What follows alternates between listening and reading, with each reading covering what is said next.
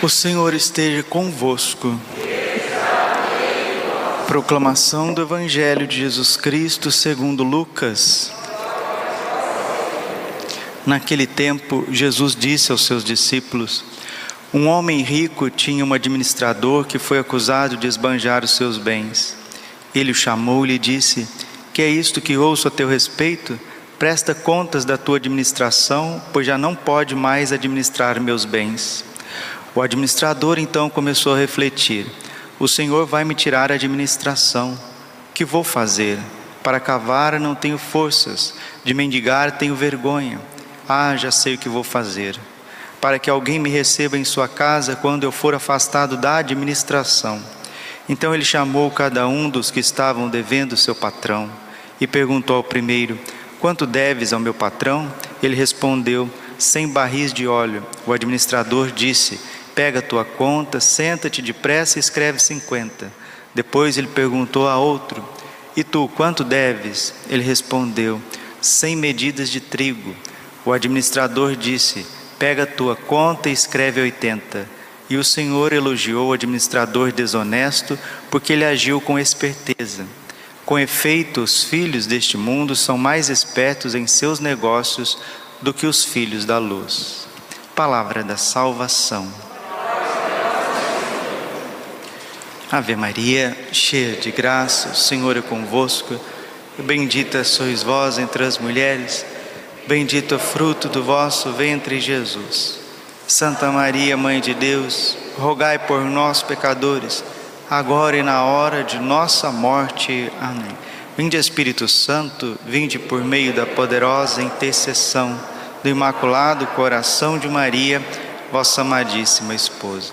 Jesus, manso e humilde de coração. Podemos sentar um instante?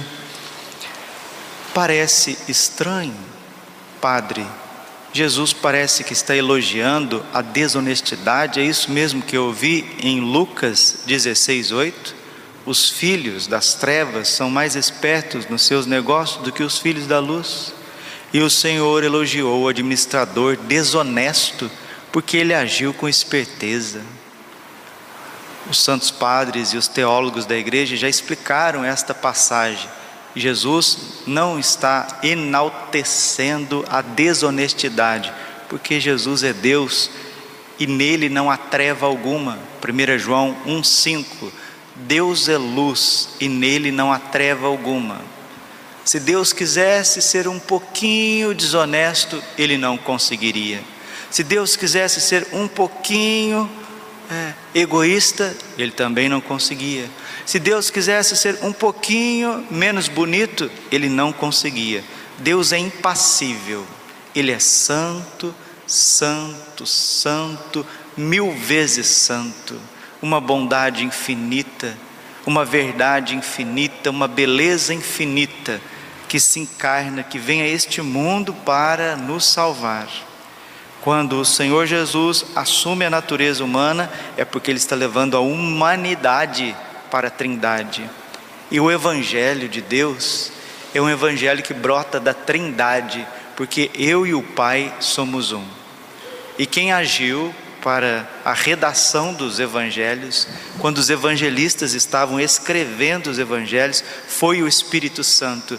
E diz a igreja nos seus concílios: no momento da redação dos evangelhos e de toda a sagrada escritura, os autores sagrados foram inspirados diretamente pelo Espírito Santo. Então não há erro, não há equívoco nas sagradas escrituras, nos seus 73 livros, contando Lamentações e Jeremias. Não existe erro, a inerrância bíblica, mas tem equívocos na interpretação da Bíblia.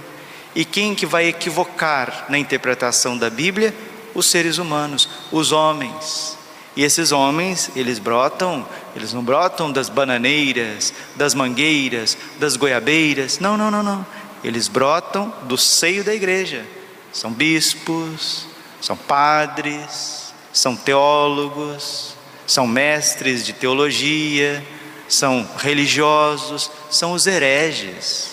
E para contrapor os hereges, o Espírito Santo levanta os santos doutores, Santo Agostinho, Santo Ambrósio, Santo Tomás de Aquino, São João da Cruz, Santo Afonso de Ligório, São Francisco de Sales, São Bernardo de Claraval, Santa Teresa d'Ávila, Santa Teresinha do Menino Jesus, Santa Hildegarda de Bingen, Santa Catarina de Sena, os santos doutores da igreja, eles vêm contrapondo os hereges, aqueles que querem interpretar a Bíblia ao seu bel prazer, sem a legítima e íntima né, ligação com a tradição e o sagrado magistério. A Bíblia só tem valor se ela está ligada à tradição apostólica e ao sagrado magistério. Padre, o que é o sagrado magistério? É o que Cristo mesmo instituiu para que o mistério da salvação pudesse propagar para os povos. Mateus 16, 18. Tu és Pedro, e sobre esta pedra eu edificarei a minha igreja. Dar-te-ei as chaves do reino. O que ligares na terra, ligarei no céu. O que desligares na terra, desligarei no céu. E as portas do inferno não prevalecerão contra ela. Jesus institui o magistério, escolhendo os doze apóstolos e dá uma jurisdição divina a São Pedro, o Papa. Agora você pode chorar, você pode rasgar as vestes, você pode ficar fazendo análise, videozinho no YouTube, pode fazer o que você quiser da tua vida, com heresia, com orgulho, as portas do inferno não prevalecerão contra a igreja. E tudo que foge desta comunhão com Pedro, com os apóstolos, ocorre em erro ocorre em cisma, em apostasia, em heresia. E o Sagrado Coração de Jesus, nós estamos celebrando o Sagrado Coração de Jesus hoje, primeira sexta-feira do mês de novembro, mês dos novíssimos, onde nós meditamos sobre a morte, o juízo particular, o céu, o inferno e o purgatório. O Sagrado Coração de Jesus, Ele quer fazer com que você e eu nós sejamos esse administrador fiel, esperto. Mas ele não era infiel, padre. Ele foi fiel até quando Deus precisou dele, até quando o patrão precisou dele, melhor dizendo. Porque Deus sempre precisa da gente, Deus não nos descarta. No entanto, vai chegar um momento que você não vai trabalhar mais para Deus. Mas, padre, quando que eu não vou mais trabalhar para Deus? A hora que a morte bater na sua porta. O que vale para os sacerdotes, vale também para os leigos. Ontem na Passo Domini, a meditação foi em torno justamente da nossa morte, os novíssimos. O Senhor Jesus, coração de Jesus, disse a um monge irlandês dia 11 de abril de 2010. É o coração de Jesus falando conosco neste dia, para meditarmos a paixão do Senhor, a misericórdia do Senhor, mas também para meditarmos a nossa morte, a nossa passagem desse mundo para o Pai. Diz o Senhor: Hoje minha divina misericórdia flui como um rio, penetrando nas almas dos sacerdotes que irão recebê-la pondo-te diante da minha face eucarística, tu abriste tua alma às águas abundantes da divina misericórdia que nunca cessam de jorrar de meu lado ferido. A misericórdia de Deus não cessa. Recebe minha misericórdia para o bem de todos os meus sacerdotes e para o bem daqueles que a recusam neste dia, para que eles possam recebê-la na hora da sua morte. Jesus está dizendo que nós precisamos rezar pelos sacerdotes, adorá-lo na sua face eucarística, para que os sacerdotes não resistam à sua misericórdia, não só eles, mas os leigos também. Nada entristece mais o meu coração do que a morte de um sacerdote que está fora da minha graça.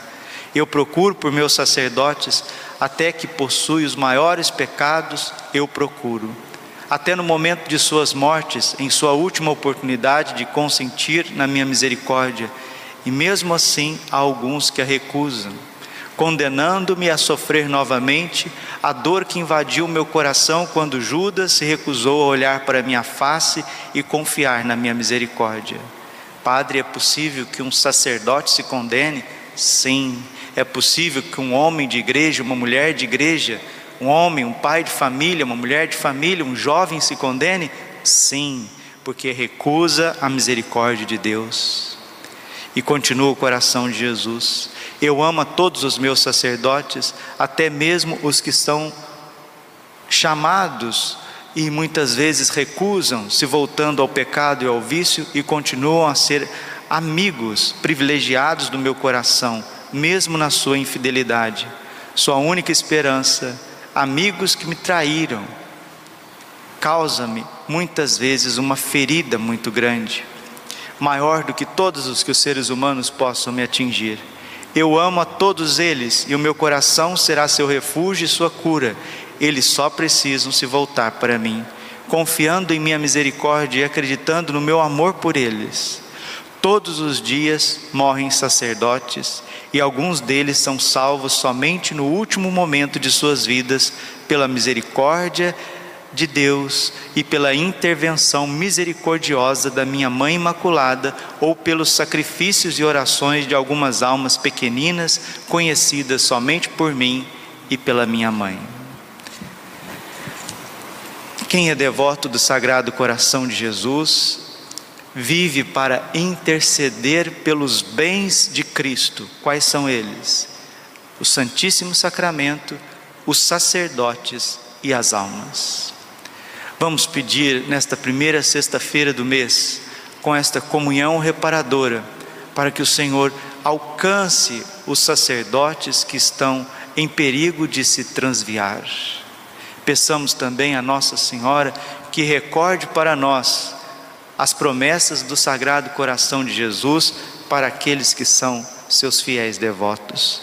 Recordo com vocês e termino essa homilia. E termino essa homilia. Primeira promessa para aqueles que são devotos do coração de Jesus.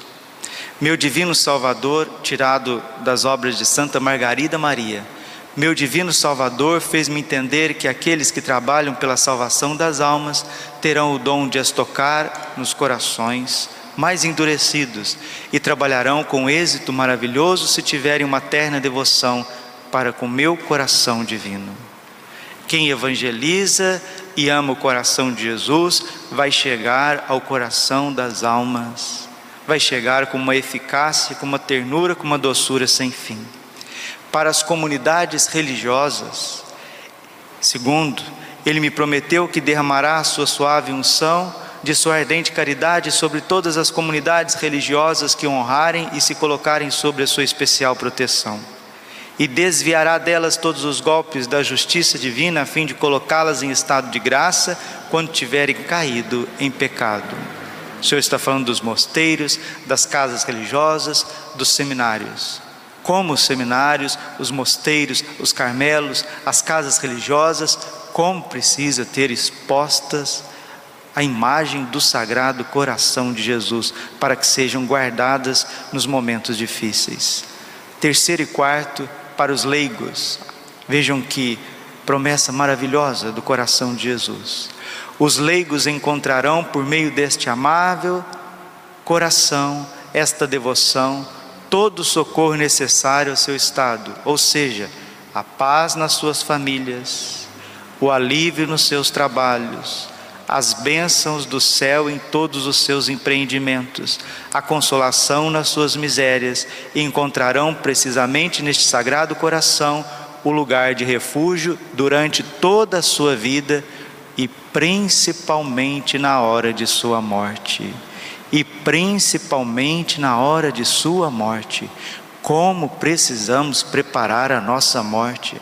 Santo Afonso de Ligório escreveu um livro sublime chamado A Preparação para a Morte.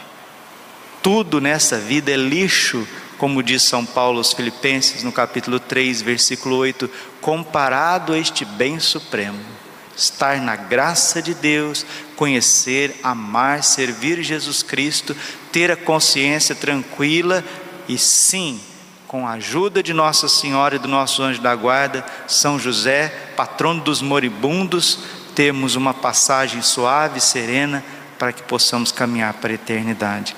Ah, eu não quero pensar na morte, não, porque eu ainda estou muito novo, eu estou muito nova. Então, continua na ignorância, continua ainda na falta de esperteza.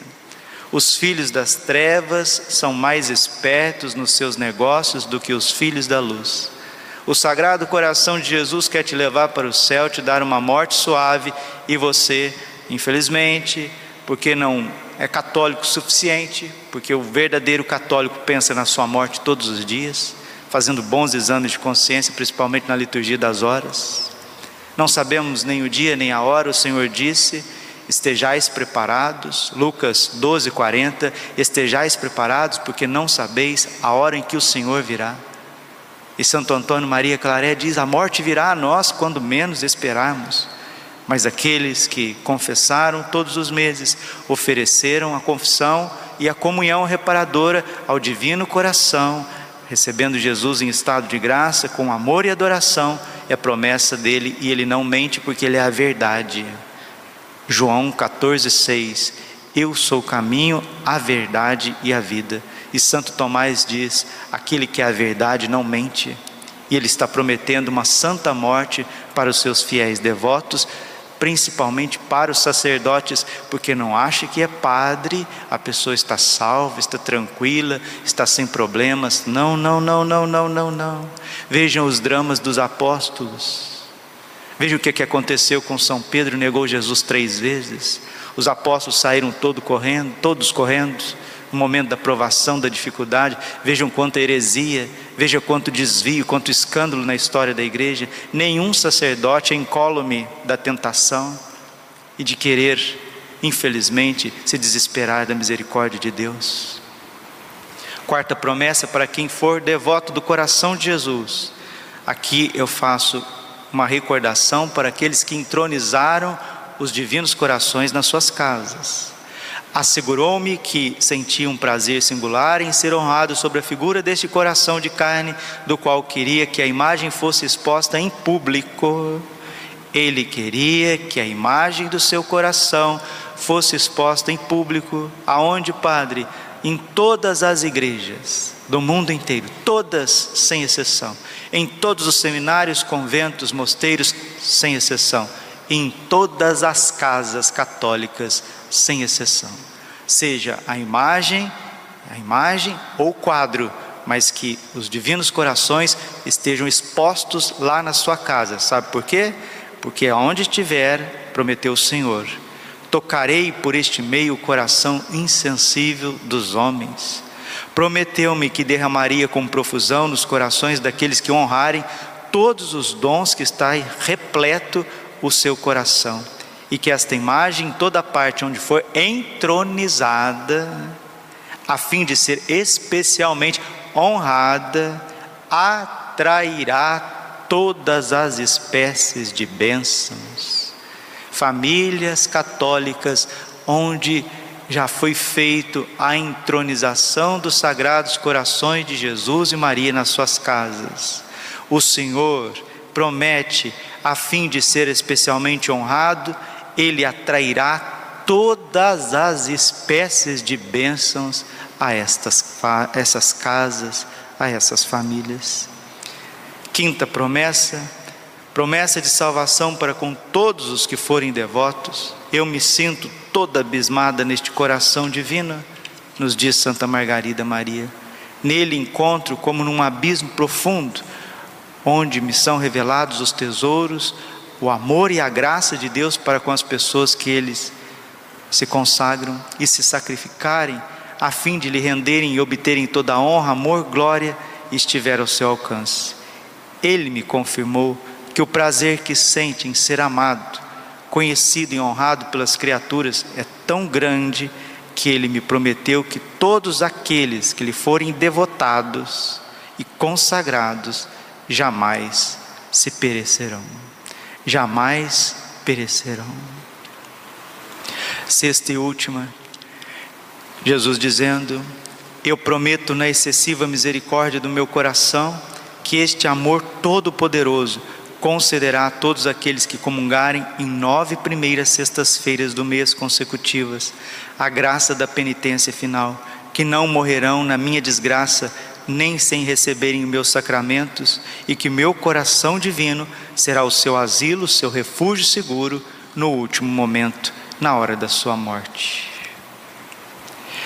Todos os santos meditavam sobre a morte e se prepararam para a morte, que vai abrir a porta ou do céu ou do inferno. Seja esperto, seja um administrador esperto, corra, corra enquanto é tempo e faça a sua entronização, Sagrado Coração de Jesus. Comece a entregar a verdadeira devoção a Jesus com as santas missas nas primeiras sextas-feiras, nos primeiros sábados, confessando regularmente todos os meses em honra aos divinos corações e acrescentando também uma fortíssima devoção a São José.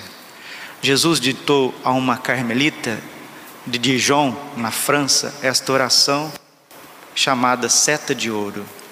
Vamos rezá-la, oferecendo um pequeno ato de reparação nesta sexta-feira, para que o Senhor tire essa ignorância da nossa mente, do nosso coração, que o Senhor tire essas trevas, essas sombras de dentro de nós, que faz com que nós vivamos somente pensando em coisas materiais, em projetos, em sonhos, sendo que amanhã ou depois a morte pode vir e colocar fim em tudo isso, acabar com essa folia, acabar com essa agitação, com essa correria.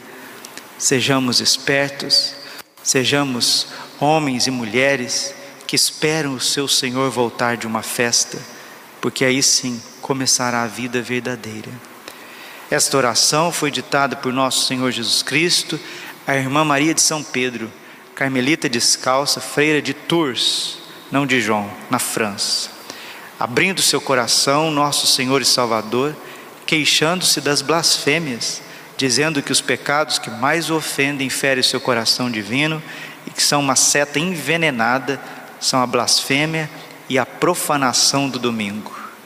Jesus falou também sobre a oração seta de ouro, dizendo que todos aqueles que a rezarem irão penetrar no seu coração deliciosamente e também curar aquelas outras chagas que o machucam pela malícia dos pecados. Irmã Maria de São Pedro viu jorrar do Sagrado Coração de Jesus, deliciosamente penetrado pela seta de ouro, torrentes de graças para a conversão dos pobres pecadores. Vamos rezar, Senhor Jesus diante da tua face eucarística, do teu tabernáculo, nesta santa missa, que esta seta de ouro vá no mais profundo do teu coração, Jesus, derramando misericórdia, principalmente na vida dos sacerdotes e daqueles que mais precisam. Ó Santíssimo, Sacratíssimo, adorável, incompreensível e inefável nome de Deus, seja sempre santificado, amado, adorado e glorificado no céu, na terra e em todo o universo, por todas as criaturas de Deus e pelo sagrado coração de nosso Senhor Jesus Cristo, no Santíssimo Sacramento do altar. Sagrado coração de Jesus, temos confiança em vós. Sagrado coração de Jesus, temos confiança em vós. Sagrado coração de Jesus, temos confiança em vós. Coração imaculado de Maria, confiança, saúde e vitória.